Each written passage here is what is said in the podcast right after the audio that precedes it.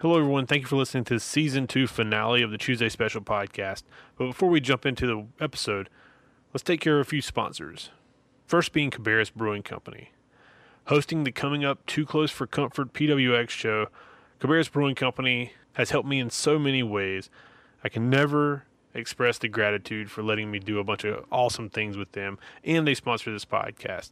Uh, if you're in the Concord area, visit them at 329 McGill Avenue Northwest. I don't know if I- I've ever put that Northwest in there, but it's Northwest in Concord, North Carolina. If you're not near the outer Charlotte, North Carolina, or Concord, North Carolina area, you can visit them online at cabarrusbrewing.com. No matter if you're close by or you're not, just support them online or in person. They got a beautiful tap room. If you're a fan of PWX, you can come out and check it out on September 22nd. We'll be there. We'll fill that place up and we'll have a party. Nonetheless, cabarrusbrewing.com, 329 McGill Avenue. Also, check out 1820 Apparel at wear1820.com. They got a bunch of awesome t shirts, including the official Tuesday special T-shirt, all 19.99. They got a bunch of beautiful shirts. They also have the Team Shasta shirts. Um, if you've heard this podcast before, you know about that. All proceeds go to Shasta, who's uh, my girlfriend's sister, and she's recovering from a liver transplant and doing well. So uh, a lot of doctor's appointments, but we've helped support her through our partnership with 1820 Apparel. And we will continue to help support her. So roll on over to wear1820.com and check them out. All right, let's knock this thing out of the park.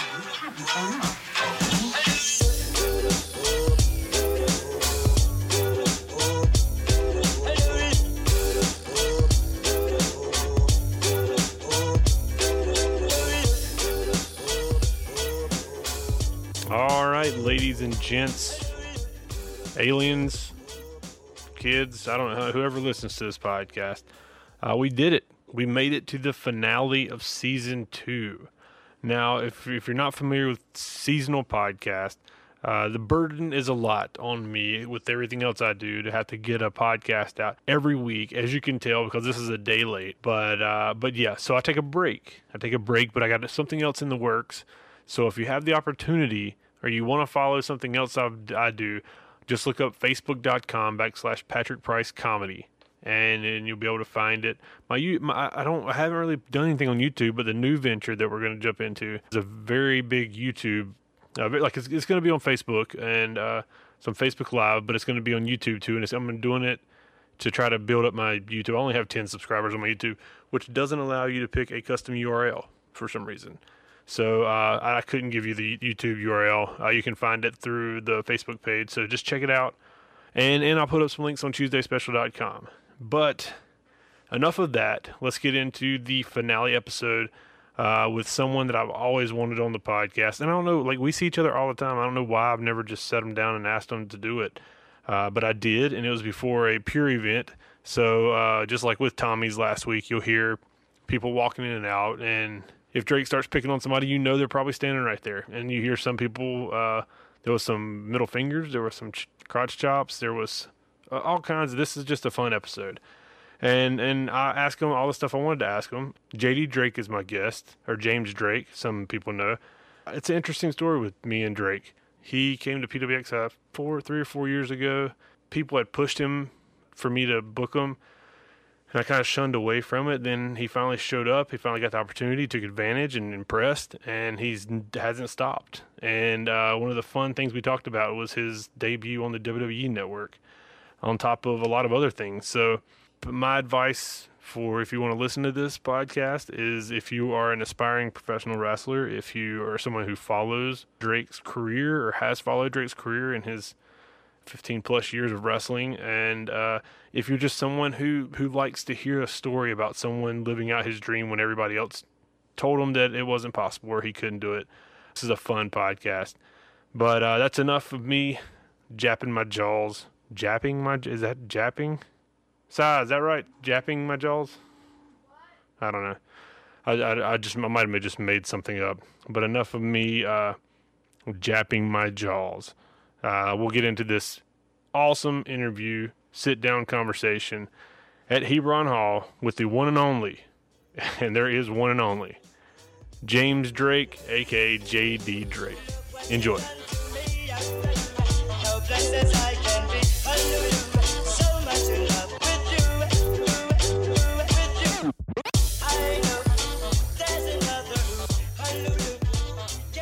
swig of water. Look, you can kiss my ass. I wouldn't be drinking. I'd be drinking water with hops in it, but you know. I love I love the first sentence on the podcast is "You kiss my ass." Eh, like well- everybody else is like, "Can I cuss on this?" Oh yeah, okay. F bomb, f bomb, f bomb.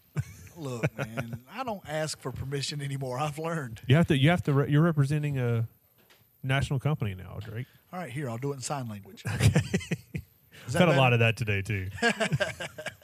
How are you? I'm doing fantastic. How are you? Well traveled, right?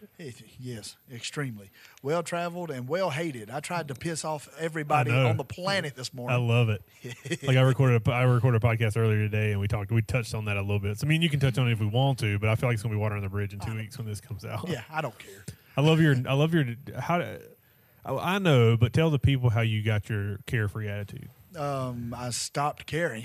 That's just all there is to it. Um, no, man, it just it came to the point to where I tried to please everybody, and the more that I tried to please everybody, they wanted more out of me. So I just said, Mm-hmm. you know what, piss on it. I'm gonna I'm gonna be me and, And now, whatever. and now people love you more than they ever have. Hey, that's, the That's- truth. it's crazy how it's that the truth. It's like when they started seeing exactly who I was, they stopped like uh, they stopped treating me a certain way, and now it's like, oh, I know this guy's going to be genuine 100 percent of the time. Who in the hell is outside? I don't know. Did he actually DoorDash McDonald's? Probably. no, Did you DoorDash McDonald's? no, that's not. McDo- That's Chipotle. He can get away Oh, with okay, that. yeah, okay, that good. works. If you would have DoorDash McDonald's, I swear to God, I'd have beat you with his microphone. like the delivery fee is worth more than the food actually is. Yeah. So, so we're sitting here with James Drake, JD Drake. Now Right. uh, I know him as Drake. Eh, well, that works too. There's The- a million names you can call me. It'll, you will get away with something. So I mean, I guess we'll touch on what everybody wants us to talk about, and that was the was it the tw- was it ten year no Tenth. It was tenth the tenth ten year anniversary. anniversary. It was on WWE Network. You're in the premiere spot. Like I've I love Gabe. I love Evolve. I don't watch very much of it, but just because I don't watch much wrestling outside of PWX. Right.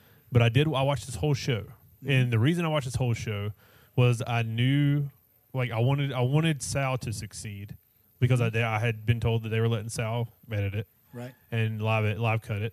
I wanted Sal to succeed. I wanted to see how he would transition to the do- like a WWE style of presentation as opposed to the Right. evolve because I've been on the front end and back end of that, Mm-hmm. and because of you and Anthony Right. and uh, I think both you guys knocked it out of the park. I loved everything about it.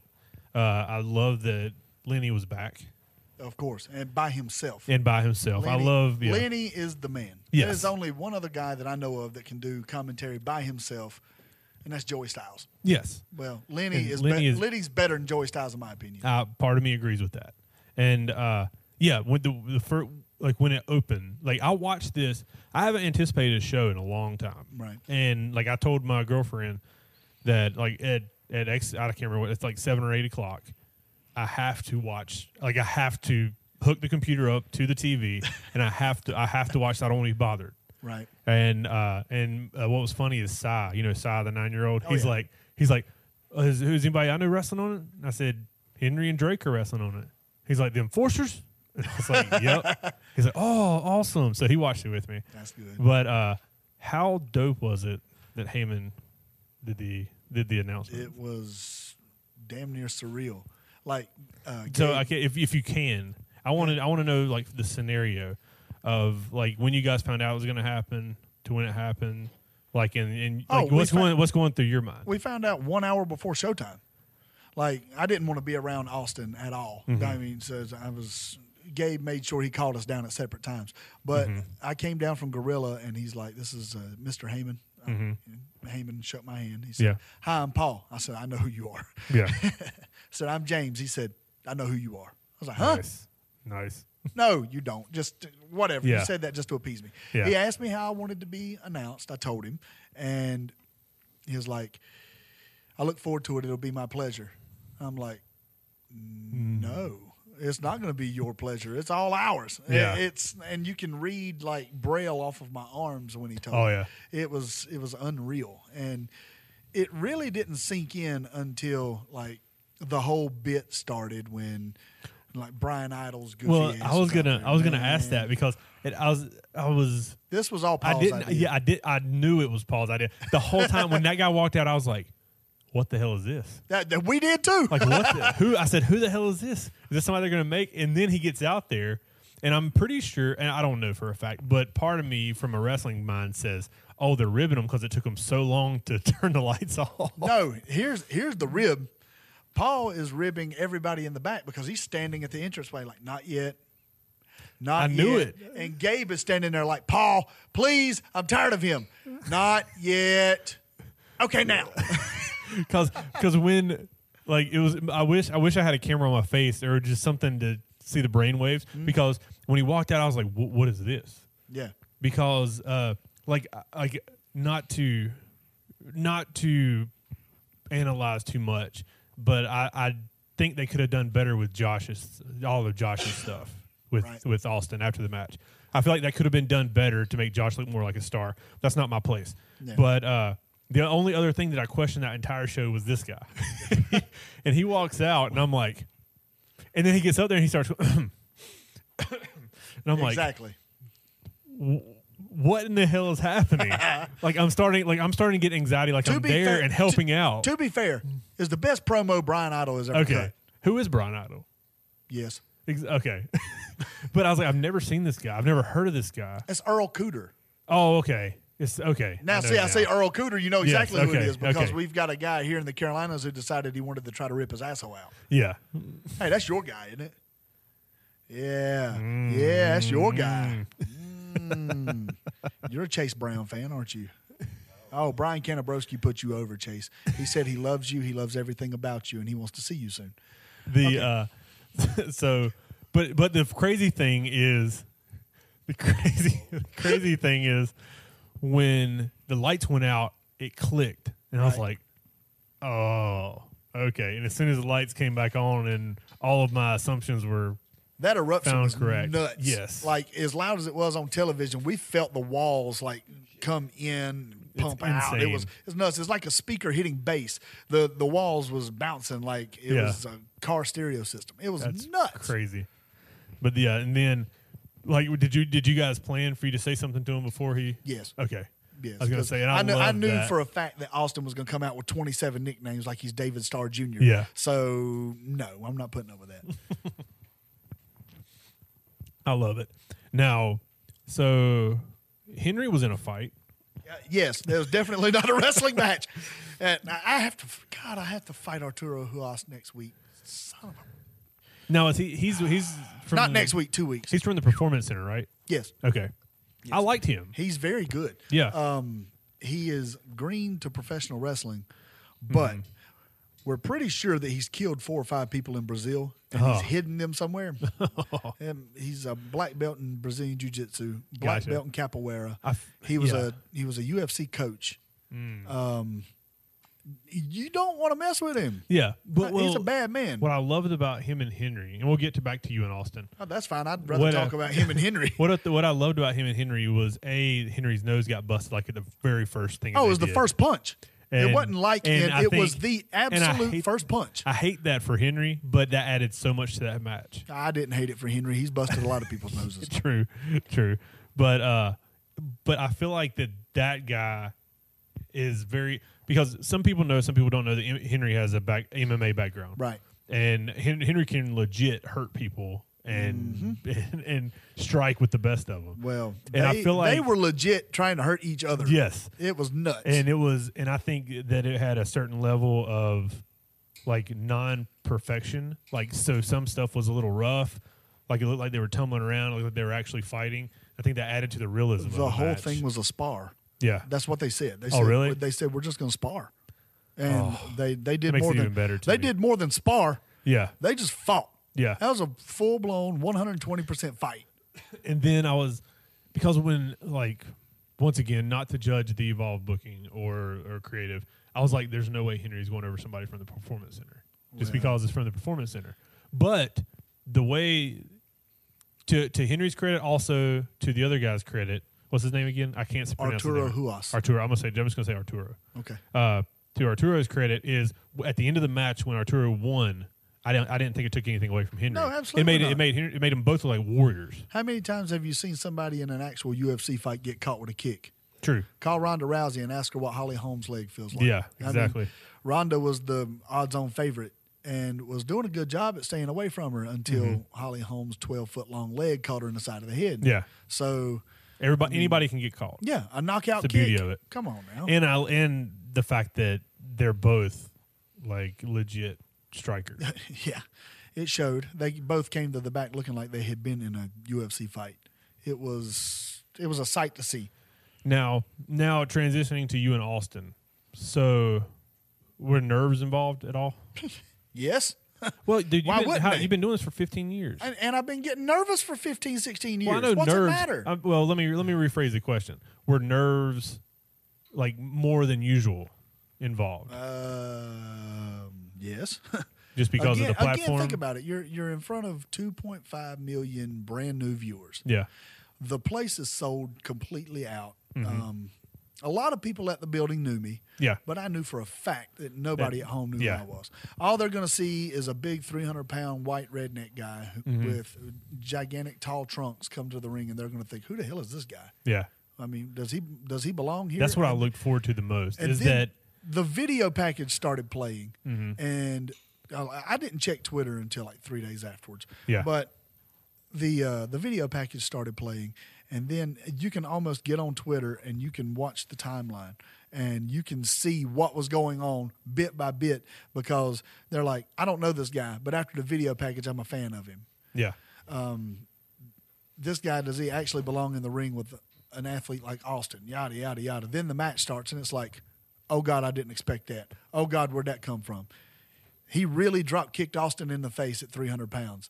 It was just like they slowly went from who is this fat fuck to oh my God, this guy can hang yeah, to this is my new favorite wrestler now. yeah, So it was it was nuts, but I knew that I had to go out and I had to impress everybody. And I also knew that I had to go out and put on a good enough show to open the eyes of people that might not look at a guy like me. yeah, So when I got to the back after the match, Paul Heyman says to uh, Gabe, he says, "That's a working ass motherfucker." Talking about Mm-hmm. Yeah. talking about myself, and he looks at me. He says, "That was good shit. That was very good Love shit." it. And walks off. And Yeah. it was just like it was the best match of my career. I feel. uh, yeah. I mean, well, I really feel the it. reason I love you, you that you explained that is because that that was the process of me learning James Drake. Right. It That's the was- process of everybody. yeah learning. it was uh well it's it, what's amazing about it is like i've experienced that personally and uh and you give me shit about it for give me shit about it all the time Still do. exactly and uh but it's like you you see you and you're like ah okay and then and then you see you wrestle and you're like oh and then you get to know you and you're like oh and then and then you see like the progression of it's it's almost like when you started with PWX or like that first pure show it's like oh he's he's money like he's he's he's good and then you learn like your the your mind for everything and it's like oh he can teach people Right. so and now you see Gabe like fi- figure out the same thing and push you. And I was, and the only thing I can think of next is like Hunter's going to see it and be like, okay, let's do this, push you. See, you know what I'm, I mean? Mm-hmm. I'm I'm not putting the cart before the horse ever because I mean you you know Oh, me. yeah, I do. as as hard as I work and as much time as I put in, would I love it? Nah, Absolutely, I would love it. Yeah. Do I expect it? Yeah. No, because Well, look yeah. at me. I mean, I'm not going to change for anybody. Mm-hmm. Like, I'm not going to drop everything I'm doing and spend the next four years in the gym and try to look like Yeah. a damn bodybuilder because that's not me. Mm-hmm. Yeah. Never has been. If I go in there looking like a bodybuilder doing what I do, I'm just another in shape. I'm another Brian Cage. I'm another guy, and I'm not taking nothing from Brian Cage. Yeah. I love the guy. Fantastic dude. Probably one of the most impressive human beings on the planet. But if there's already one of him, Mm-hmm. Yeah. why do I Why want to would be you be a him? poor man's Brian Exactly. Cage? Um, and people say, well, there's already a Kevin Owens. Why do you want to be a Kevin Owens? I'm not. no. I'm not. My my psychology in wrestling and his are completely different. Well, never, never once have I looked at you wrestling and said, oh, that's like, he looks like Kevin Owens or he's like Kevin the Owens. only people that do are people that have never seen me and only seen him.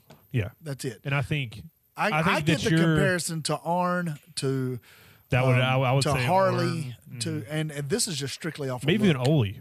I've to a got sense. I've gotten Oli too, but I think your personality is more like Oli. I bump too much to be Oli. That's true. That's true. Ricky Morton just took a bump somewhere from the 37 punches he threw on Ole 40 years ago. Jeez. So did like from from uh I know you talked about the feedback from Paul. Right. Did anything change like social media wise or fan wise or anything after Um, that? I'm pretty sure I have another thousand followers on Twitter. Gotcha. Um, but there's guys that didn't know me that knew the other James Drake. There's one in particular, and I can't believe I'm gonna put him over on this content uh, on this podcast. But uh, Galonzo at Galonzo Dan or Galazzo Dan on Twitter. He always used to give me shit about being just another fat guy, another uh, just another fat guy. Why do I need to watch his stuff? I'm just he- he's just another fat white guy. Yada yada yada. And then somebody like somebody hit him up and said, Hey, you really need to watch this guy's stuff. He said, Why? I know the other James Drake. He's in the UK. And I kept giving him shit, like you're watching the wrong one. yeah. And he finally watched one of my matches and, like, publicly said, I can admit when I was wrong. God, what have I been missing out on? And now he's went back and watched all my shit. So it's. It's been eye opening. Like I Yeah. really thought that people would just be like, "Oh, he's just another he's just another big guy." But it's everybody is like, "This is somebody we can relate to." But he can go in there and do stuff that we could never dream of. Maybe we can live vicariously through him. Yeah. So yeah, it's it's weird, but I kind of like it. I like it a whole lot more than I like Jason Cade. Yeah. I can understand that. Oh, hey Jason, how are you? you need your facial hair back. You look like a pansy ass bitch when you don't have it. I think you're just a big fat piece of shit. You might you might think that, but you're a Giants fan, cuz we don't we don't appreciate your opinion. You're a Giants fan? Yes, he's a Giants fan. He's one of those that actually thinks Eli's good. No, no, no, I'm not delusional. Hold, hold on a second. Say that again for the other Giants fans. Uh, I know Eli's been done for like three years now, all right? Three, He's, he's been done for like th- at least three years. He, five. he had, no, he's had some company. He was all right. Daniel Jones is done before he starts his first game. You realize that, right? I, don't, I don't know. That's man. Eli oh. I 2.0. don't know, man. Let's let's give him give him a shot. Okay. Well, that's all the shot I'm giving him on my episode of this podcast. It's too early to tell. Tackle, drop down, leapfrog, get out of the NFL, Daniel Jones. Too early to tell. It ain't- Plus, he's from Duke. Piss on Duke. Yeah, and there's nobody gonna fight you on that one. I agree. I agree. the uh last question this is the last question I'll ask about the evolve thing. That's fine. the at any point in time i feel like that if like if i ever get like if i wrestled and i got an opportunity like that at any point in time did you ever feel like not satisfied with where you were but okay all the hard work has got Yes. has paid off and I, this Yeah. is this is my time When I pulled up and the WWE satellite truck was outside, yeah I was like, um, this is really happening. Like, what the hell? And then all of, you see a lot of the, or not a lot, but some of the WWE production crew there. Mm-hmm. But they're not there to set up WWE production. You said this earlier about Sal and uh, producing a WWE type product. That Yeah. Mm-hmm. was the opposite of what they wanted. They wanted independent promotion, they wanted an independent Yeah. show. That's right up his wheelhouse. Yeah. So, I mean, Well, I the, like the, the- latest the latest feedback that they have gotten on it said that it was exactly what they wanted, and it has opened the door to more um, more content being put on the network through other companies. gotcha So it's going to Awesome. be it's going to be fantastic everywhere but here because we've got somebody that looks like Montgomery Burns that helps run this place. Yeah. and they don't like Not anybody. me, looks like right? car- The no. other one? Okay. Yeah, the other one. They don't Okay. like anybody that looks like cartoon characters. Gotcha. The uh, yeah, because the, what I, what I like the most is what I've I don't know if I've ever I don't know that I've ever told Sal about this. Though, Is like he always go to the buffer screen between matches, Right. Mm-hmm. Like just the evolve logo going in and out. But I did whenever I saw that he was going to video packages or interviews or stuff like that. I was like, okay, now now this is what I've been trying to pitch to Sal forever. Well, that uh, they had been working on these video packages and stuff like that for a long time. Okay. So they wanted to give this like the the big show feel Yeah. for Evolve. Yeah. They didn't want to give it just the every show Yeah. feel. And they wanted to give this, hey, this means something. Yeah. And they knew for a fact that they were producing a show for a much larger audience than what they normally Gotcha. uh, produce for, because I mean you had to tell the story as who char- uh, who Yeah. each character was. Yeah, because nobody without- yeah, you can't you can't you're doing this on the assume- fly, yeah, basically. you can't assume that There's- everybody knows what's going on. There's and two what- and a half million people out there that don't know who Josh Briggs is. Yeah. Mm-hmm. They don't know that Josh Briggs and Austin Theory are at each other's throats. They don't know who Anthony Green is. They don't know that Anthony Green and Brandy Lauren just made a heel turn and now everybody hates them. Yeah. They don't understand their motivation behind it. I feel like I, I, I do So- like the idea that the crowd knew everything, so the crowd went with. Well, the the crowd did know a lot. Yeah. I won't say they knew everything because we haven't been we haven't been to uh, Philly much. Okay. but they knew enough. They're smart enough. the They're ones smart. the ones that did know, I feel like were genuine enough reactions to where everybody else reacted Followed. to. Yes. Gotcha. And like it had that feeling, but. When I really knew, hey, you're somewhere different, was when we're standing in the back and the show's getting ready to start, and then now forever starts playing yeah. before the show starts. Yeah. We're like, that's not the normal evolve music. Yeah. Holy shit, this is real. That's wild. and Josh and Anthony, or Josh Briggs, Anthony Green set the tone for the whole night. yeah. That match was nuts. I did like it was interesting how they started too with people in the ring. Yeah, for Mm-hmm. sure. And, and I understand the concept of introducing the characters to people or the Yeah. wrestlers to, to the audience right out of the gate. for sure. But uh, I With- kind of like that. I With the kinda- best voice in professional wrestling. Yes. Yes. The uh, now we'll transition out of the evolve to I love your salty veteran spiels Oh, shit. so much. So, and and I assume I assume a, a lot of people that wrestle, a lot of the like wrestlers coming up listen to this podcast when I do Right. wrestling. So I'm going to ask you a few questions that might harness advice, might harness your hatred for stuff they do. Okay. So uh, first things first, what is one of the things that you dislike the most that people are there that wrestlers are doing nowadays that you think just needs to like cut it out and go back? Damn it, learn to sell. Shh. I got one. One of my kids is sitting here. Mm-hmm. Please ask him what. When every time I go up to Firestar and run a training class, what the hell we work on the most? Selling. So Thank you. Okay. Yeah. yeah, yeah. And Learn to sell. I, I don't care if you have moments where you fire up. I don't care if you have moments where somebody hits you and you register it and you like don't fall down and flop all over Yeah. the place. I'm not talking about like hokey ass, old school like take one punch, bump, roll out of the ring, bump on the floor. Don't don't Yeah. oversell shit. Yeah. God, Almighty, Make it real. please make it realistic. Please make it I, realistic. I I want like to second that selling is so much easier than performing moves. Yeah. Oh, for sure.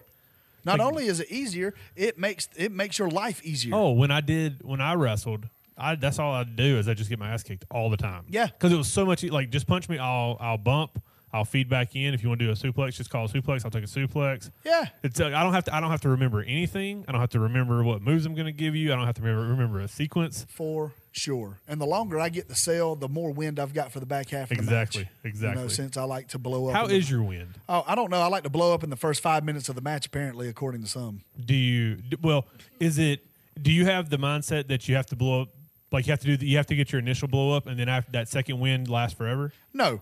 Hell, I just Oh. I go into every match hoping that I survive, period. Uh Nah. See- like uh, the being in, I've been around stuff like this, like grappling and stuff like that, Yeah. Mm-hmm. for a long time. Jujitsu helped me the most. When I Gotcha. was when I was doing jujitsu, uh, there wasn't a person on the planet that could blow me up. Yeah. But I mean, at 300 pounds, it started getting kind of hard. Mm-hmm. So um, it's more about pacing myself, was about to say. but it's also you have to tell yourself, "Hey, body, I'm in control of you. You don't control me." exactly. So even though I'm dead, even though I can't move, Mm-hmm. even though I don't have another breath that I can take, I've still got five minutes of this match I have to finish. Gotcha. So It's mind over matter. yeah, there's nothing that's going to stop me from finishing this match. I never did that. Let's we're going to go back to the match with Austin.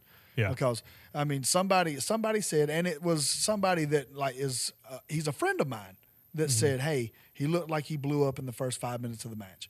I apologize for selling." Yeah. I apologize for making it look like I was in an actual fight. But at 10 minutes, I was dead. Yeah. History. I'm talking like I had put so much emotion into this match. Mm-hmm. I had put so much everything into it that I, I blew myself up. Yeah. Mm-hmm. I blew myself up selling. I blew myself up like You're just trying to it make look good. everything perfect. Trying to make it as realistic and like spot on as possible. But when my comeback started, I felt my legs get back underneath me. Mm-hmm. Yeah. And from that point on, I was like, when I would, I would Mm-hmm. bump. The ref would come over. I'd be like, "Look, give me a minute, give me a minute." But I mean, I needed that minute to get my breath to be able to make it to the next spot. And yeah. you really don't know how much breath you can get in 15 seconds until you're forced to be able to have to get that much breath in 15 Yeah. seconds. Yeah. And man, there was there was a couple of things that happened during that match that I really just don't know how it happened and happened Mm-hmm. as cleanly as it did because I was history. Yeah. But it's it's literally mind over matter. I told my body this is what we're going to do regardless of whether you want to or not. So that's how my wind is. We'll see how my wind is tonight when I'm beating the piss out of one of our other guys here. I can't wait. Oh yeah, I've already warned this one. He's mad at me. Oh. But oh yeah, it's going to be bad. The uh, second question is well, uh, the opposite of that spectrum. What what do you like that some of the younger guys are doing now that you think is not necessarily revolutionizing professional wrestling, but just knowing that the, like this mindset or this technique will move it to the right place in the future. All right. So if you think back in the uh, in the 80s and the early nineties, wrestling had a lot of characters, had a lot of personality, a lot of charisma, things like that, and like we loved those guys. We we loved the over the top guys. Ric Yeah. Flair was the most over charismatic human being on the planet. Arn was the exact opposite of him. He had his own charisma, but it wasn't as flashy and flamboyant as Yeah. what Arn was. And then you've got like, I mean, Coco Beware was nuts. He was Yeah. he was crazy. He was a character. Macho Man. Macho Man. Repo Man was a character. Yep. He was one that, as a kid, I hated him, but I wanted to see him every week because I wanted to see what he was going to do. Yeah. I wanted to see whose stuff he was going to steal next. Um, I mean, uh, the Rockers, the Rock and Roll Express Mm-hmm. were flamboyant as all get out. These are the characters that we had then that brought us into professional wrestling. Yeah. Somewhere along the road, people said, hey, you need to look like a fighter at all times. You need to be this, you need to be that, you need to be 100% serious all the time. That's Well- either attitude era or ruthless aggression area. A- era. Attitude Era was full of characters if you think True. about it. That, then it would have to be the ruth, ruthless aggression was after attitude era. It right? was. Okay. It was. And the ruthless aggression era still had they had all of those serious characters, but they still had certain. Do you think it was when like flamboyant the Ken characters. Shamrocks came in and I believe that Steve Blackman's? I and- believe it was around that area, but what it came down to was it was a lot of indie guys who thought, well, it's going to hurt my character if I go out here and lose. Yeah. Mm-hmm. It's- I, I'm supposed to look like a badass. I'm supposed to go out here and kill everybody. I'm a heel. I know sell everybody. I know sell your promos. I know sell this. I show no emotion. Piss on that. Yeah. Emotion is what drew you into it in the first place. Exactly. So now what we see is we see a lot of different characters. I mean, all over the place. You can hate Joey Ryan all you want to for doing dick flips and pulling damn lollipops out of his. But I tell you what, if he's on a show full of nothing but super serious characters, who you going to remember? Yep, I agree. So if you have a, a perfect professional wrestling show, to me is like a variety comedy show. Or a variety show in general. Mm-hmm. Yeah. You've got drama, you've got comedy, you might have horror. I mean, that's watching a Montana Black match. Yeah, Um, sh- I wish he was here, Rick. I was looking um, for. but you've got a little bit of everything. yeah, Back in the 80s and 90s, you had a little bit of everything. Early 2000s, you had a little bit of everything. Now we're getting back to that. And young people are starting to understand now that having a character and having a presence means as much as being super athletic. gotcha. There are some extremely athletic people in the world. Cam Carter is one of the most athletic human beings on the face of God's green earth. Mm-hmm. But this alpha brain bottle has about the same amount of charisma as him in the ring. It shows about the same amount of facial expressions. And I'm not shitting on Cam because Cam's one of my boys. we're working I on lo- it. I love him to death. I know we're working on it. Yeah. Matter of fact, in one of the last shows, I was like, hey, when you come through the curtain and your damn entrance music starts playing, I want you to dance like Trey Miguel all over the building, get the crowd dancing with you. I watched the damn replay back. He danced on the stage and stopped. Have, I did you said- did you watch the end, Um, I think so. the turn? No, no, no, no. This was before that. This Okay. was a tag Oh, match. okay, okay. No, I didn't watch the turn. Oh, you didn't watch fifteen? No, but I'm glad. That- I'm glad that happened because I believe that opened Cam to like everything that was that I had seen that we need to work on. Yeah. like got cut in half as soon as that happened. Oh, he, And- he's he's got Yeah. he's a heel.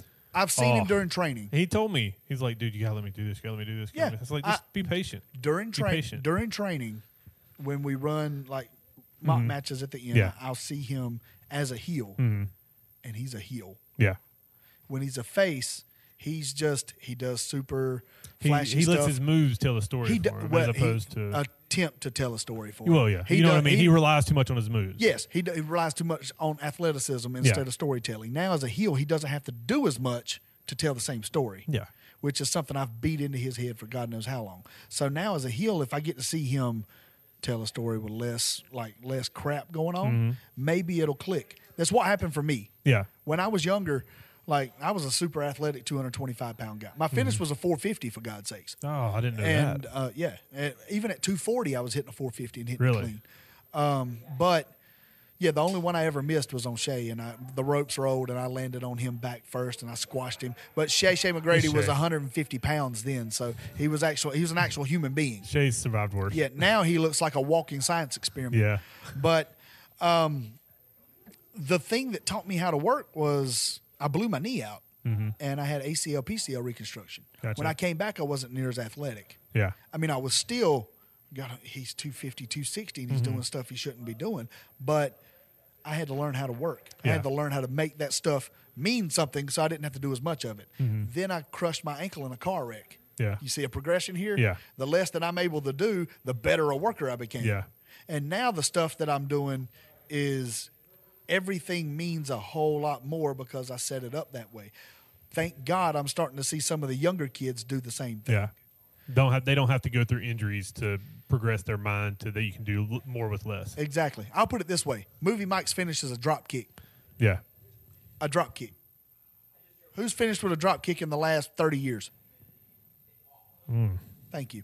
yeah, He, he he hits it from two or three different angles. It's still a damn drop kick. Mm-hmm. yeah. Jack Gallagher was the only other guy that used a drop kick as a finish, and it was the one in the corner. True.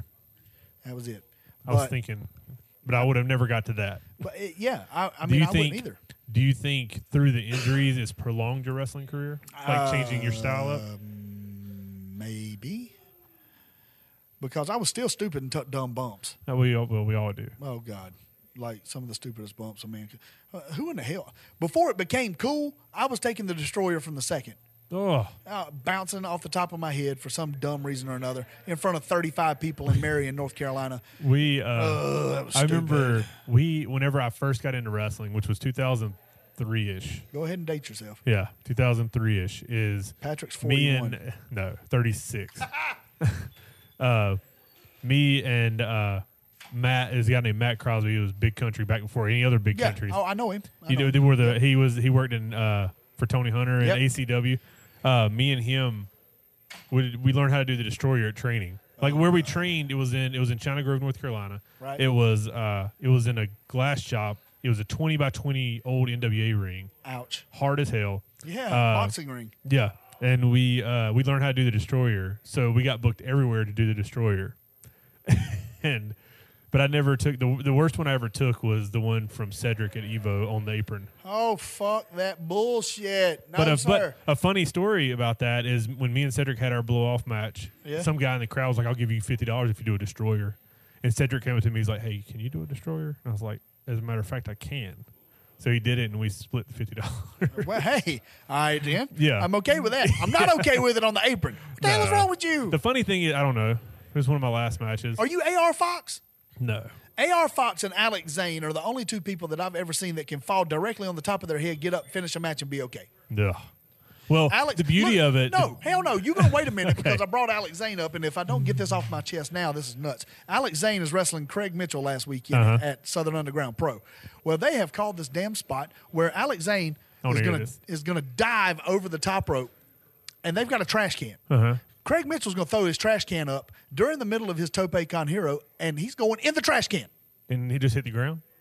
Well, I didn't know whether he was going to try to get all the way over and land on his back and somewhat be okay, or if he was going to try to land on his feet. Yeah. Okay. Well, here's how this goes Alex Zane jumps, dives, Undertaker dive, beautiful, Mm-hmm. throws the trash can up, perfect.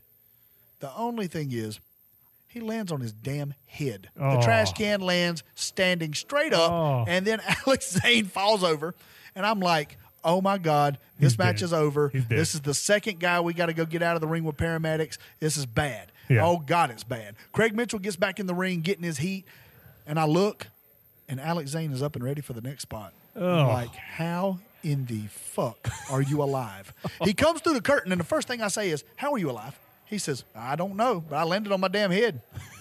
I was like, No. Now, No, you- th- the funny oh. thing about Alex Zane, I used to watch him and Matt Demarest in the backyard. Those Oh, yeah. two, those two are nuts. They're nuts. Both of them are getting trained to wrestle. Me and Anthony love these guys. Yeah. Like when we're riding the shows, we pull up their videos and watch them. Yeah.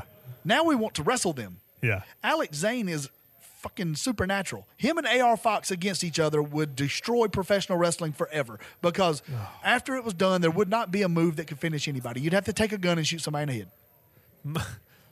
My favorite story about AR Fox is All of them. Oh, we get. I can't remember. I am. I can't remember. It might have been PWX. It was the first time I ever met him. Okay. But he got to the ring, or he got to the place. He put his stuff up. He walked to the ring. He, instead of getting in the ring, he did a springboard, uh, like springboard shooting star press, and landed on his back, like bumped, Yeah. and got up. He's like, "All right, that's my first bump." And I was like, "What?" Yeah. Oh, th- nothing's changed. Nothing has changed. I mean, he you know how he does. I th- How's no? He does the like front flip Yeah. when he does the or no, he does it backwards, don't he? When he does the springboard to the outside, he jumps on the top rope Oh, and then yeah, he he does do- the front. he does the cutaway front flip, Think about yeah. him doing that to the inside, but doing a shooting star. Was it no? Was it a shooting star? It might it might have been just a senton and bumping on it. That's my gift to you for doing this. Oh, that is beautiful. if I have another couple of these, then Yaya really getting his ass whipped. But uh, but yeah, I, I, I, I was I was recording with Tommy and I was like, I forgot. Ladies and gentlemen, hold on.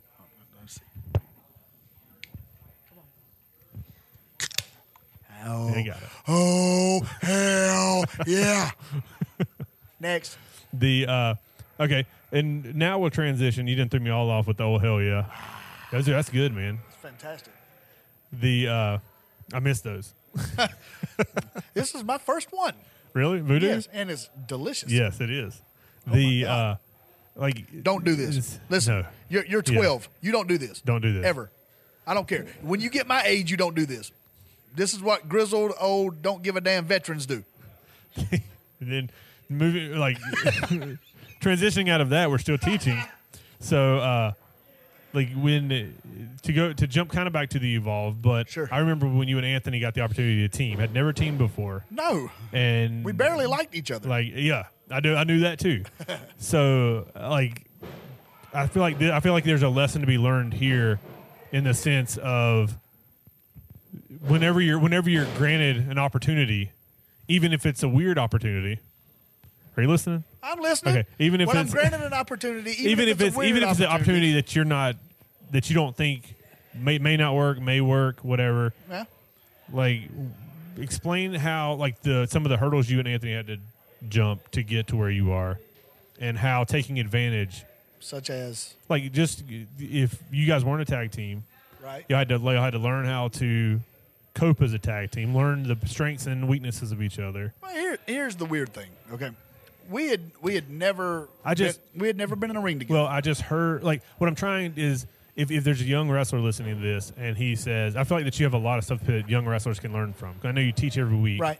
but if you have the opportunity to do, take to do something instead of saying i don't know if that'll work for me like this is like i think they can learn from you and anthony taking advantage of an opportunity given to you by evolve Right. and running with it Okay. Well, in, in that case, from a teaching sense, never ever look at any opportunity as I can't do this. yeah because I mean, if that was the case, when Gabe messaged me and said, "Hey, I've got a spot on Style Battle. This is the pay. This is who you're going to ride with. This is who you're wrestling. Can you make it?"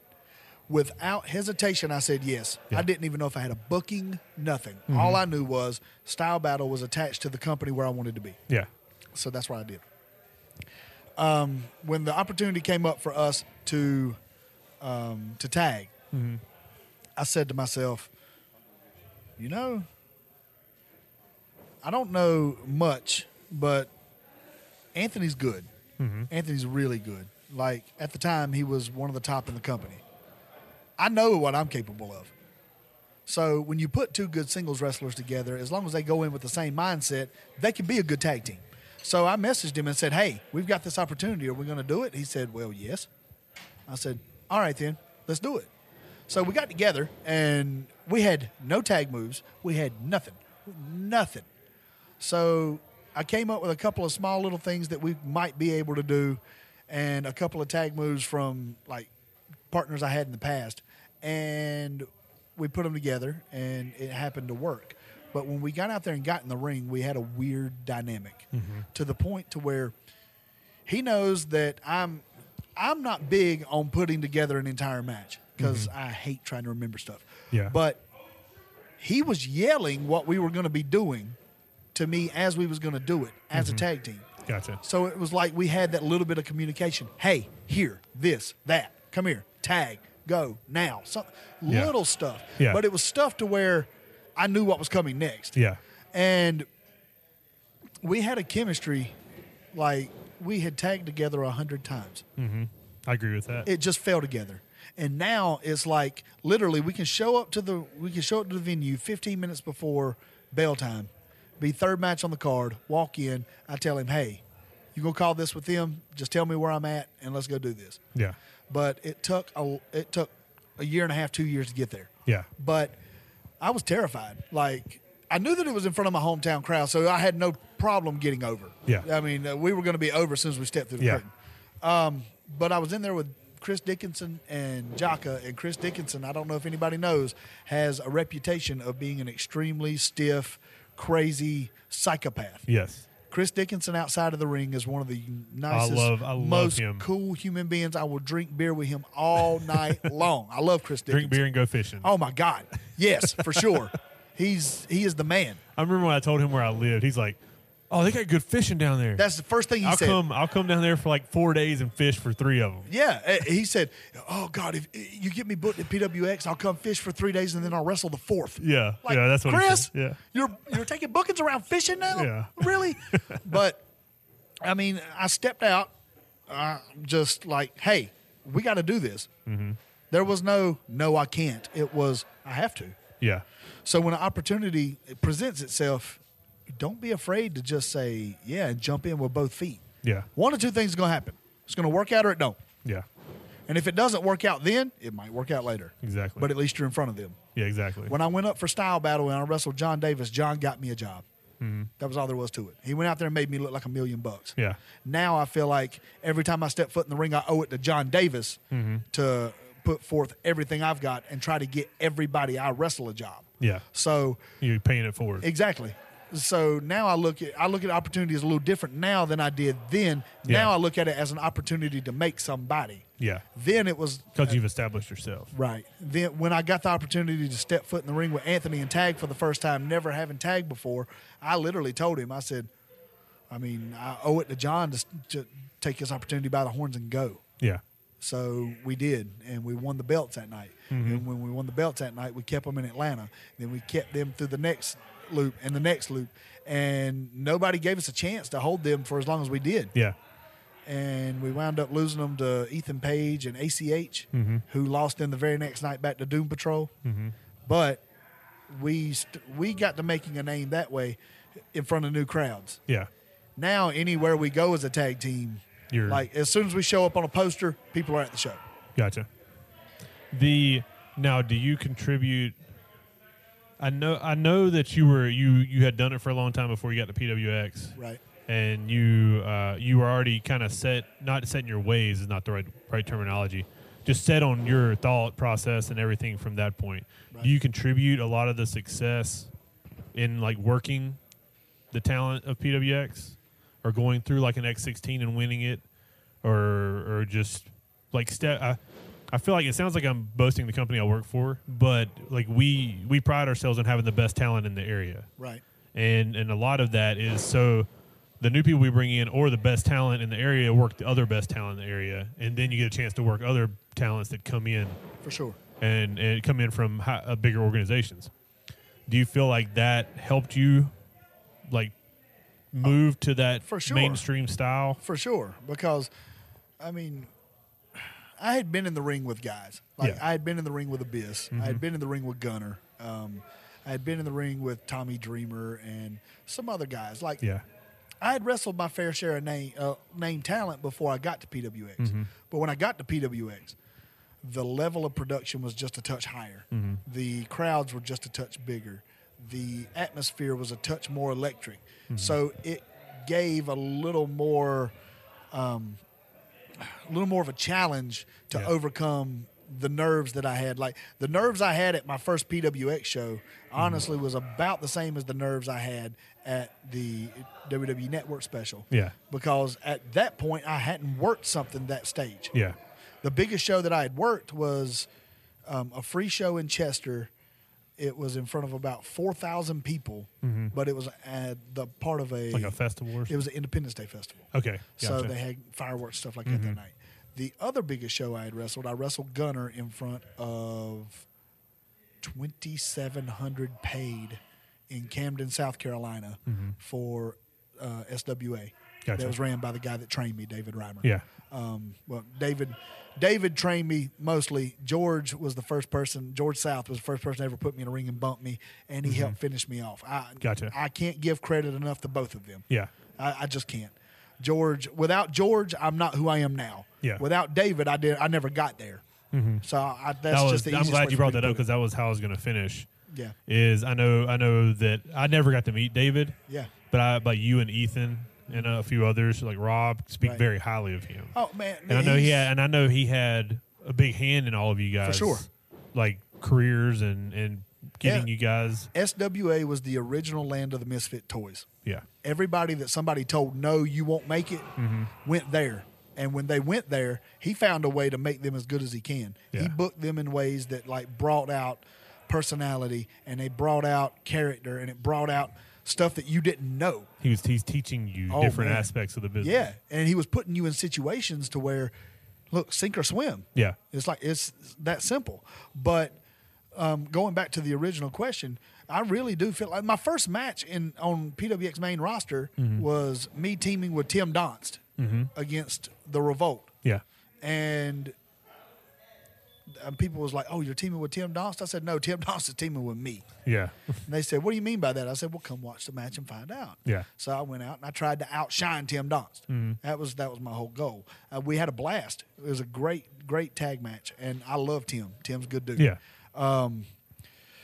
But just from that point, my I went from teaming with Tim Donst in like the second match on the card to Mm-hmm. the very next show. That was the night that Anthony and Champa decided to go an hour 45 and a half. minutes. Listen, y'all can give Anthony all the hell you want to. Oh, dude. But I heard Champa in the back when they said, "Champa, you know you only had 12 to 15, you went 45. Fuck them." yeah That's exactly what he said. What are they going to do? Yeah. Fight me? that was No. one of- yeah No, you can have that, sir. And then the next show, Anthony wrestles John Davis, and John's like, they gave us 10. We're not going 10. I was like, what are you doing? He said, well, I need at least 25 to get this match over. So that's probably what we're going to do. so Anthony caught a bad rap because two guys decided to go way over time. Yeah. You can look at me crooked eyed all you want to, but I'll call John Davis right now on the telephone and I'll tell you. But yeah, Brian Brian can get out of here. Screw him. Get out of here, you bum. Uh, just because you own the building doesn't mean that I'm not going to sit here and talk shit. Um, but like from that point, just the next show that I wrestled, I wrestled Tim, well, with Tim Donks, third match on the card in Gastonia. In Hickory, the very next month, I wrestled Ethan Case in the semi main event. yeah I went from third match to semi main, and when I got there, I was told, hey, sink or swim.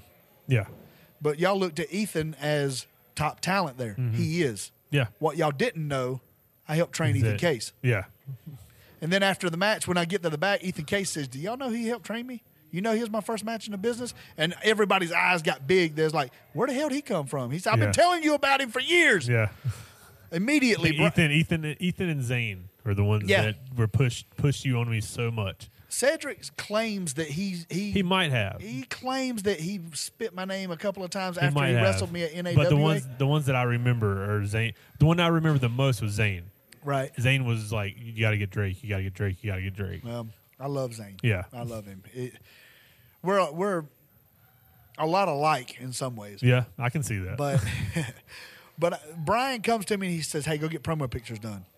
Ethan comes up and says, "You need to hire this guy." He said, "Why do you think I'm having him take promo pictures?" yeah, I, I told Brian at the first show. Actually, You told me some. I told you and Brian both because you booked me.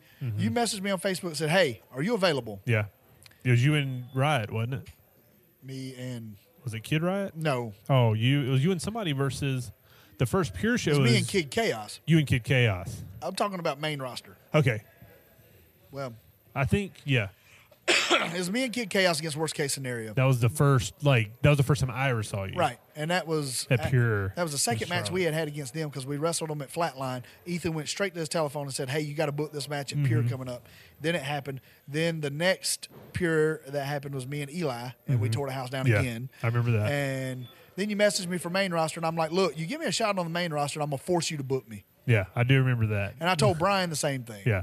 Here's a funny story, and I don't care if I get mad or not. AML had a show that weekend as well. It was a uh, baseball field show, and um, they had a battle royal before the show. No pay, no nothing, and they said show up, help set up. Maybe there's a battle royal spot, and if there is, then maybe we'll have a pre-show match as well. If you do well enough in the battle royal, we might use you on the pre-show. A week later, I get a message. Hey, are you available for Gastonia on this date? And I said, Yeah, I am. They said, All right, cool. Here's the pay. Can you be there? I immediately messaged Tracy and Brian and said, Hey, I got this opportunity. Uh, I'm getting paid to do it. Yeah, Sorry, got to go. They said, No hard feelings. Go do what you got to do. Never responded to another message about me trying to get booked there again. yeah, Brian. Tracy, thank you for helping me try to find a car when I absolutely needed one. yeah. Anyways, um, now uh, it speaks for itself. I went from those two matches to being put in the ring with, I mean, Sammy Callahan, uh, Mm-hmm. Martin Stone, uh, Jeff Cobb. God, y the list goes on Mm-hmm. and Yeah. goes on and on and on. And then we had X16 on Flow Slam. And Gabe got to see me at X16 on Mm-hmm. yeah. Flow Slam. I think that was his first. That was the first time he saw any of us. Yeah, that's the first time he checked out PWX. Yeah, he wanted Tracer X. He loved Tracer. Mm-hmm. Yeah. Mm-hmm. still loves Tracer. Um, and he saw me there, and that's when he got a hold of Anthony and said, "Hey, can you bring in the style battle?" Yeah. And then I started working that way. But as we kept going on, it was like when I got the ITV title, Mm-hmm. it was just like, man, you're gonna. uh, It was like next level. I beat Gunner for it. Somebody I absolutely looked up to. he Oh, was yeah. on television. He held a major heavyweight championship for a major company. Um, I've known Chad a long time. Mm-hmm. Yeah. I really I have. Um, love him so much. 14 years, as a matter of fact, is how long I, I Mm-hmm. wrestled him his first match back off the boat when he came back from the Marines. Mm-hmm. It was me and Max Cortez versus him and Rex Rumble. That was in Chester. No, that was in Oh. Hendersonville, North Carolina, Oh, in the Whitmire Viper? Activity Building for SWA. Oh, okay. Uh, Chad was trained by Abel Adams. dude. See, when I wrestled at when I wrestled at APW Chester, Yeah. when Doug owned it, Yep. it was the two top was Zach Zach Salvation and Gunner Chad, Mm-hmm. Right. and then Abel and Will were the tag team with us. Boy. And those two guys, like me, it was me and Cole McAbee. yeah, I'm sorry. Yeah, I know, I love Cole, but you're about to get your ass whipped. but uh, and, and we and we had a run. We had like a four, three or four month run with them every other weekend because that's when they redid every other weekend. yeah. every other Friday, I believe, uh, with Will and Abel. It had, Right. dude, some of the funnest times in wrestling I've Oh, ever absolutely. had. I ever had. Absolutely. I remember my, my favorite story from that is uh, we were in Lancaster. And in that little building in Lancaster, Oh, that's yeah. at the fairgrounds, Yeah. Mm-hmm. the Legion Hall or something like that. And uh, Abel and Will had just beat the dog shit out of us. Oh, man. and I was climbing up the ramp, and my parents never went to wrestling shows, Right. but they were at this one. Yeah. And I was climbing up the ramp, and somebody was right beside my head, and they go, "Are you okay?" And I turn and look, and it's my mom. I'm like, "I'm good, mom." Jeez, that's hilarious. and then I go back to selling. But dude, I had so much, Tell you- so much fun with them. for those of you that don't know who Will Snap is, he is about 5'10, 5'11. He was 340 pounds. Solid. Like, he had a belly on him. He wasn't the most built human being. No. But if you go up and you hit him in the stomach, you're liable to break your hand. Yes. And he's wrestling Shay Shay McGrady for the SWA Heavyweight Championship. Think about this. Shay weighs 145 pounds. I love He's it. a heavyweight champion. Well, All right. Shea was the heavyweight champion. At the time, yes. and I thought his Yeah. life ended right here. Well, they're wrestling. Will hits him, bumps him, goes to the top. Oh, for And you know, moonsault? you know Will's finishes a moonsault. Will does this moonsault. Shay disappears. he lands, Oh, that's and you amazing. don't see head, you don't see feet, you don't see arms. He's gone. Yeah. Three count happens. Shay still hasn't moved. Will gets up, celebrates, goes to the back. Shay hasn't moved. Yeah. He's laying in the middle of the ring waiting on somebody to scrape him up with a spatula. he gets to the back, and I said, Shay, are you okay? Brother, I never felt him. what? How? How? This is a bus doing a backflip landing on Yeah. you. How the fuck do you not feel him? I may or may not have taken one of those moonsaults. Brother, I've taken a bunch. Oh, And man, Will was so good. oh yeah. Both of them, Will But- and Abel. He blew his knees out so much he had to he had to quit. Yeah. Abel was legit one of the most scary individuals on the face Mm-hmm. of the planet. I remember a story. Him, I don't know if you remember Major Crump. Yes. Okay. God rest his soul. God. God, I have not heard that name in Jeff forever. Jeff James it was one of the best people on the face of Ah. Mm-hmm. the planet. Six foot 8 300 pounds, K one kickboxer, uh, sergeant in the army Yes. Mm-hmm. or major in the army. That's where his name came from. And don't fuck with him. Yes. uh, him. Okay, Abel Crunk, Wicked, Doc Feelgood. You remember Doc Feelgood from Bad Maybe. Medicine? It was Yeah. Mike Payne and Doc Feelgood. Doc was the bigger Yes. guy. He was Did a they wrestle in the the regular APW? in Spartanburg. Yes. yeah. Okay. He was black okay. belt in Taekwondo. Yeah, yeah. Like he caused a super kick on me the first time. I said, Ain't no way his fat ass getting his leg up there. I turned around and I ate all of his otonics right in the mouth. Pow. Yeah. But there's those four and there's one more, and they're at a they're at a Mexican rodeo. Mm-hmm. They've been hired to do security that night. They said, Why aren't we doing security? I mean, everything's cool here. And then it happens. Fight breaks out. Oh yeah. Not Of just course. a fight. Everybody in the place is fighting. A riot. Abel. Okay, it was Abel, Will, Jeff, Wicked, and Doc Feelgood. Wicked is David. Mm-hmm. Uh-huh. And between those five, they have beat the hell out of everybody that came to this damn rodeo. and when the guys came to pay them, Mm-hmm. they gave them half the money back because they got to fight. Oh. The guy went and bought beer, said, Don't move. The guy went and bought beer, came back, Gave and him sat beer. down and drank beer. I love it. I was like, you've got to be kidding me. Abel's like, I loved it. I tried to give him all my money back because I got to fight everybody. I got to whoop everybody's ass. I was like, God, Abel. I saw Abel at the, I want to say it was the last TNA pay per view that Gunner was at, right. and I, it might have been Bound for Glory. No, he Fun- wasn't there. Funny but, thing about Abel was he was about to be signed to ECW. Oh really? Yeah. The day after they said something about signing him, Oh, they sold it. they got bought. Oh, He was heartbroken. yeah. Heartbroken. But, like, able to be as mean and aggressive and ill and like I'll kill you as he Yeah. was. Oh, the sweetest human being. softest guy in Yes. the ring ever. Like I work Abel, him Abel every was the day. first person in wrestling that cut a promo on me in the ring, and I legit thought I had pissed him It off. scared scared the shit out of you. Yeah, Didn't I was it? like, what? we were we were good like five minutes ago when we were talking about this. he done that to me one day, and I locked up with him. I said, "Are you sure we're good?" He said, Joey might have saw some of those ass ass whippings I took Joey was like five. back in April. Yeah, I remember. I remember remember, him from the crowd. Joey coming up trying to hump my leg as a six year old. he was like, "Hey James Drake, do you think I can be a wrestler?" I said, "No, kid, get away from me." the sound guy's got a better chance. I'll tell you the. I'll tell you the. the well, I'll, What I'll, was that Marvin? Was that his name? I'll tell. This, Marvin? I don't even remember the sound guy.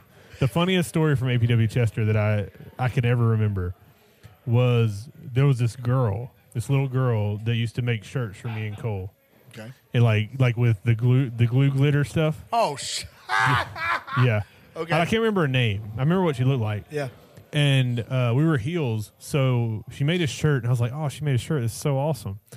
And so I went and got it, and we held it up, and we said, "Thank you, so and so on the mic," and then we ripped the shirt up, and dude, and it got so bad, so bad that Doug came back and was like, "You need to go apologize," and I was like, "No." Absolutely not. Absolutely not. And he's like, no, you need to apologize. They're threatening all this stuff. I was like, here's what we're gonna do. See the shirt I have on? It was right when the Under Armour started getting big. Yeah. And it was the, the gray kind of like this with the little Under Armour Right, logo. right, yeah, yeah, I said, yeah. this is like a thirty five dollar shirt. Yeah. I'm gonna cut it right here. You go tell them. When I get in her face, she grabs my shirt and pulls it and rips my shirt off of me. I guarantee you this shirt costs more than three of her shirts that she made. And he goes, okay. And I went out and she grabbed my shirt. We still had to apologize, but she grabbed my shirt and ripped my damn Under Armour shirt. Oh, and this is man. like, this is right when they first came out. And I was maybe, what, 22? Right. $35 to me was everything. Of course, that was that was like is my wor- four, this is that at was least- five This paydays, cuz. is at least a three day workout shirt for me during the week. but yeah. Well, since since he's sitting here and I just want to see him pop, you was telling a funny story. I Okay. got one. Okay. At We're going what- to finish with this. at, yeah, at one point, I was so like over as a heel there. There was so much nuclear heat that every time I came out, somebody was trying to pull a knife, stab me, something. It was nuts. Love it. But I was working a program with Shay. Go figure. Go figure. And man, one night Shay gets this bright idea. He says, "Hey, what if I come to the ring as you?" I said, "Explain." He says, "I've got. I, I take your blue singlet. I got this big ass pillow at home. I'm gonna stuff this pillow down in my singlet. Mm-hmm. I've got these big giant ass plastic ears. I'm gonna put on." and I'm going to come out as you. The lights are going to be out. Your music's going to play. The lights are not going to come up until I get in the ring. And we're going to let people boo like a some bitch until the lights come up. Yeah. And then we're going to see what happens. I want, I said, all right, cool. Only if I can come through the front door and attack you afterwards. Mm-hmm. He said, all right, cool. Well, when I get there, we have a legit policeman in the back to do security because these people are threatening to kill me. Yeah. So this guy is in the back. I said, hey, as I'm beating his ass, I want to add a little realism. As I'm beating the shit out of him, Yeah. I want you to bum rush the ring, yell at me to stop, and when I don't, I want you to legit take me down, handcuff me, and take me to the back. I don't want it to be a work. I want it to look like you're like really trying to restrain me. Getting excited. Music hits, lights go out. Crowd booing like hell because all they see is these big giant ass fucking satellite dishes on the side of Shay's head coming to Yeah. the ring. Stuffed, stuffed his singlet, stomach sticking out like Jesus Christ. He he just looks horrid. Yeah. Looks like me. And he gets in the ring, grabs the microphone. They're booing, and then he starts talking like me, and they start booing. Then the lights come on, and they die laughing and cheering and ra- and he starts cutting his redneck ass promo, and they are going nuts. I jump the rail, I sit kick him in the face, I beat his ass in the middle of the ring. The crowd is nuclear fucking hot, damn. Threatening to kill me, somebody threatened to kill my kids. It was nuts. then the cop comes out and I look at him and I said, "Screw you, cop! What are you going to do?" And I went to whooping Shay's ass again. And then I got tackled the stiffest I've ever wish been he'd hit in my tased you. entire life. He, he- I wish he would have Oh. because the shoulder that he put into my rib cage put me Was out of wrestling legit. Oh. for six months. It was bad, but. He does that. He handcuffs me. He snatches me out of the ring without help and snatches me to the back. I was like, God dang, what's up with that? It's a work. a he work, said, bud. You said you said it wasn't. I said, All right, then cool. I get in the back and the sympathy for Shay is unreal. Like Mm-hmm. pe- they send people out to check on him. And then we have a two out of three falls match later that night. Mm-hmm. Shay goes over, crowd eats it all the way up. Oh, yeah. And then I learned later that Doug paid him 30 and paid me $5. Fuck you, Doug Hawkins, you bum. But Doug it's- Hawkins. Yeah. Gosh almighty. But that was it was so much fun, but it was hilarious. Shay has never come up with a better idea. Better idea. Yeah. Ne- just never. He mean, pulls if- for the Redskins. if- I don't explain that explains all. with with that story, if anybody ever asked me what's the worst part about having success as a company, Yeah. it's because you can't do shit like that anymore. Isn't it? God, you can't. Well, there, there was 200 people in a damn building that only hold 125. Oh, I yeah. don't know where they found the extra place to put them. It was nuts. We started getting, we started drawing crowds enough in Chester to where they had to open the bay Mm-hmm. At the door and old go building? outside. Yeah. Ah. And then after you get done, you go over to the bar, Uh huh. The Mexican bar and the right across. drink right in beer all front. night. Drink beer all night. Love it. All right, we we've developed a crowd, and I think it's time We for have. us to go. I, I ain't worried about this crowd. Screw this. Who is this crowd? Well, I got I have responsibilities. We got we got Beasley, who's a bum. We got Joey, who I was telling the story story for. We got Shane Dorr Jr. Um, oh, hey Dave Foster, how are you? Gosh Almighty, you don't take near as many pot shots as Shane Dorr does. I don't. I'm clean. I, understand, and that's going to be really funny because we just had a talk earlier about how he doesn't blast anybody. Come on now, Yeah, clean, 100%. Who just came in the door? Nobody. Oh, there's a damn ghost. All right, cool. So, yeah, we can wrap this up because I still have half a Little bit. beer to drink before I start figuring out ways to kill Yaya. I hear you. Thank you for sitting down with me. Oh, of course. I hope it was good. Bye, bud. Thank you for listening to the Tuesday Special Podcast. Find all of our old episodes at TuesdaySpecials.com. That's TuesdaySpecial.com. Yeah, whatever. I don't care. All right. Thank you.